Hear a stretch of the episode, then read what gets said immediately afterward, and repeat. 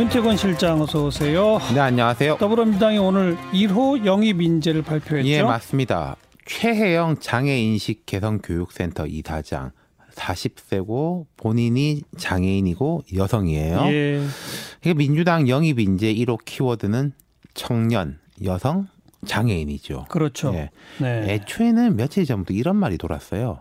이 남자다. 이 남자가 무명의 20대 남성을 이 남자라 음. 그러거든요. 예. 1호로 내세울 거다. 이게 좀 연막이었던 것 같아요. 음. 그러니까 물론 이제 20, 20대 남성이 지금 여권의 취약층이거든요. 예. 여성하고 남성하고 그 지지율 차이가 되게 많이 납니다. 이쪽은 뭐 한 2호 내지 3호쯤으로 나오겠죠. 네. 어쨌든 영입 인재 이제 신호탄이 쏴진 거죠. 맞습니다. 그간 민주당에도 한 차관급 정도 되는 인사들의 입당 행사들은 꽤 있었어요. 음. 뭐 직전까지 이제 국토부 차관 지낸 사람, 뭐 관대청장 지낸 사람 이런 사람들이 있었고 그 사람들이 이제 특정 지역에 선거를 준비한다면서 국회 인사도 시키고 그랬습니다. 그때는 인재 영입이란 간판에 달지는 않았거든요. 네. 그 이해찬 대표가 직접 나오지 않았고 보통 윤호중 사무총장이 이렇게 인사시키고 그랬는데 오늘은 인재 영입이다. 그리고 1호다. 음. 이렇게 신호탄을 쏘아 올린 거죠. 그리고 앞으로 계속 발표할 거라면서요. 맞습니다. 예. 매주 화, 목, 일요일 마다 순차적으로 발표하겠다. 오늘이 이제 목요일이지 않습니까? 그러면은 일요일 날 2호가 나오겠죠? 예. 지금 한 총선 영입 인사가 한 15명 내지 20여 명 규모라고 하는데 보통 이렇게 정해놓으면요. 검증을 계속 하기 때문에 조금 음. 빠지기도 하고 음. 막판에 또 괜찮은 사람 있다라고 하면 들어가기도 하고 그럽니다. 예. 그럼 화목일이면 일주일 세 번이니까 한 명씩 한다고 하면은 한 4주, 5주, 음. 뭐한 달 반, 2월 중순까지 가겠다는 거겠죠. 예. 어떤 사람들을 영입하겠다고 예고했었죠? 그러니까 이해찬 대표가 앞서에 이제 제시한 그 컨셉이 있어요. 첫 번째는 4차 산업혁명을 이끌 이제 이쪽은 뭐 IT 기업가 스타트업 기업가 뭐 이런 쪽 아니겠습니까? 또 뭐 대기업에서 일하던 사람일 수도 있는 것이고 두 번째는 독립운동가 국가유공자의 후손.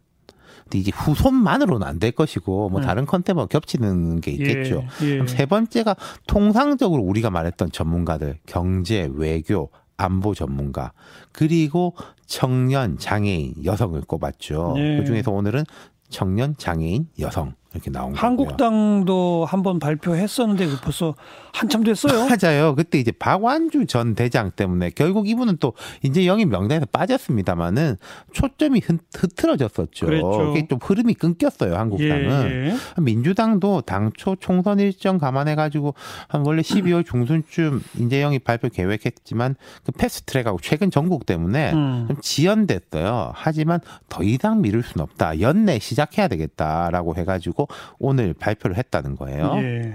오늘 발표한 그 1호 영입 인사는 비례대표로 나가는 거겠죠? 오늘 이제 민주당에서는 확정되지 않았다 이렇게 말을 했습니다. 근데 이제 최혜영 이사장이 발레리나의 꿈을 키우던 2003년에 교통사고로 인한 사지마비 척수장애 판정을 받았고 오늘 행사에도 휠체어를 타고 나왔는데 현실적으로 지역구 출마는 좀 쉽지가 않을 거예요. 예. 그런 말씀하셨다시피 이제 비례대표인데 문제는 지금 선거법이 개정된다면은 뭐 비례민주당 이런 게 생기지 않는다면야 민주당은 연동형 쪽에선 비례를 거의 기대하기 힘들고 병립형 17명 가운데 기대를 하게 되는데 그렇죠. 이 만약 한 40% 상회 하더라도 근데 이 40% 상회도 현실적으로 어려운 게 이 연동형이 되면은 민주당에 대한 기대 수준이 떨어지기 때문에 비례에 대해서는 예. 이 득표율이 낮을 수도 있어요. 그렇죠.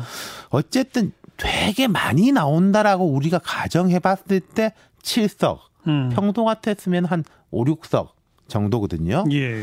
그게 최대치인데 그럼 영입 인재 중에서 아까 제가 말씀드린 뭐 경제, 외교, 안보 전문가, 뭐 IT 전문가 이런 사람들은 막 유명한 사람들도 있을 수 있지 않습니까? 그렇죠. 그런 사람들 빼고 정치적 배경이 없는 장애인, 청년, 여성 등을 배치하기에는 되게 빡빡한 거예요. 자리가 부족하네요. 그렇죠. 그럼 비례대표 말고 지역구의 전략 공천도 가능한가요? 그게 가능하겠지만 근데 이 음. 전략 공천이라는 것은 경선의 문을 통과시켜 주는 것이지 이게 당선을 담보하는 건 아니지 않습니까? 그렇죠. 물론 꽃가마를 태워주면 좀 유리한 건 있겠지만은 한 민주당 초강세 지역이라고 할 만한 곳에 대해서는 그런 식의 이제 배치의 고민이 있을 거예요. 그렇겠네요. 예. 어쨌든 지금 이제 더불어민주당은 시작했고 자유한국당은 한번 하려다가 분위기 좀 이상했다가 다시 또 네, 한다는 할 거죠. 겁니다. 예, 어. 예. 그러니까 제가 일단 민주당부터 말씀드리자면 지금까지 차관급 인사들 입당이 있었는데 뭐랄까 좀 거물급. 그러니까 이런 이제 최혜영 이사장 같이 이제 원석 뭐 숨은 진주를 캐내는 거 말고 아 그 사람 했던 사람 있지 않습니까? 뭐 예를 들어 김동연 전 부총리나 지금 홍남기 부총리 이런 사람들도 이름 나오지 않습니까? 예, 예. 이쪽도 제가 좀 취재를 해보니까 교통 정리 좀 막바지에 달했다라는 거예요. 음. 그러면 그 투트랙으로 가겠죠. 숨은 진주 좀 유명한 사람 이렇게 예. 섞어가지고 아마 예. 발표를 할 거예요. 그리고 한국당도 그런 쪽으로 진도를 나갈 겁니다. 근데 이 한국당은 방향이 하나 더 있는 게 있는 게 그 뭐 보수 통합 쪽. 에 대한 것도 있고 그렇죠. 어쨌든 한국당도 그렇고 민주당도 그렇고 이제는 총선 앞으로다라는 음. 겁니다. 한국당 같은 경우에는 지난 24일 그제 인재 영입 위원회를 새로 꾸렸어요. 그러니까 예. 그 1차 인재 영입이 이제 좀 어그러졌으니까 새로 음. 한다 이런 거겠죠.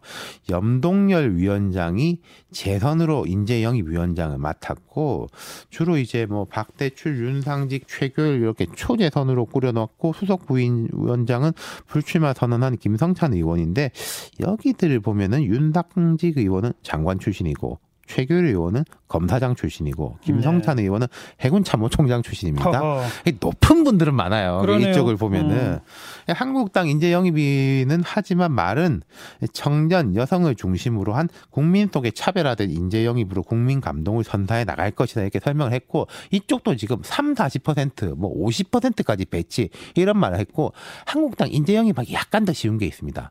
초강세 지역이 많잖아요.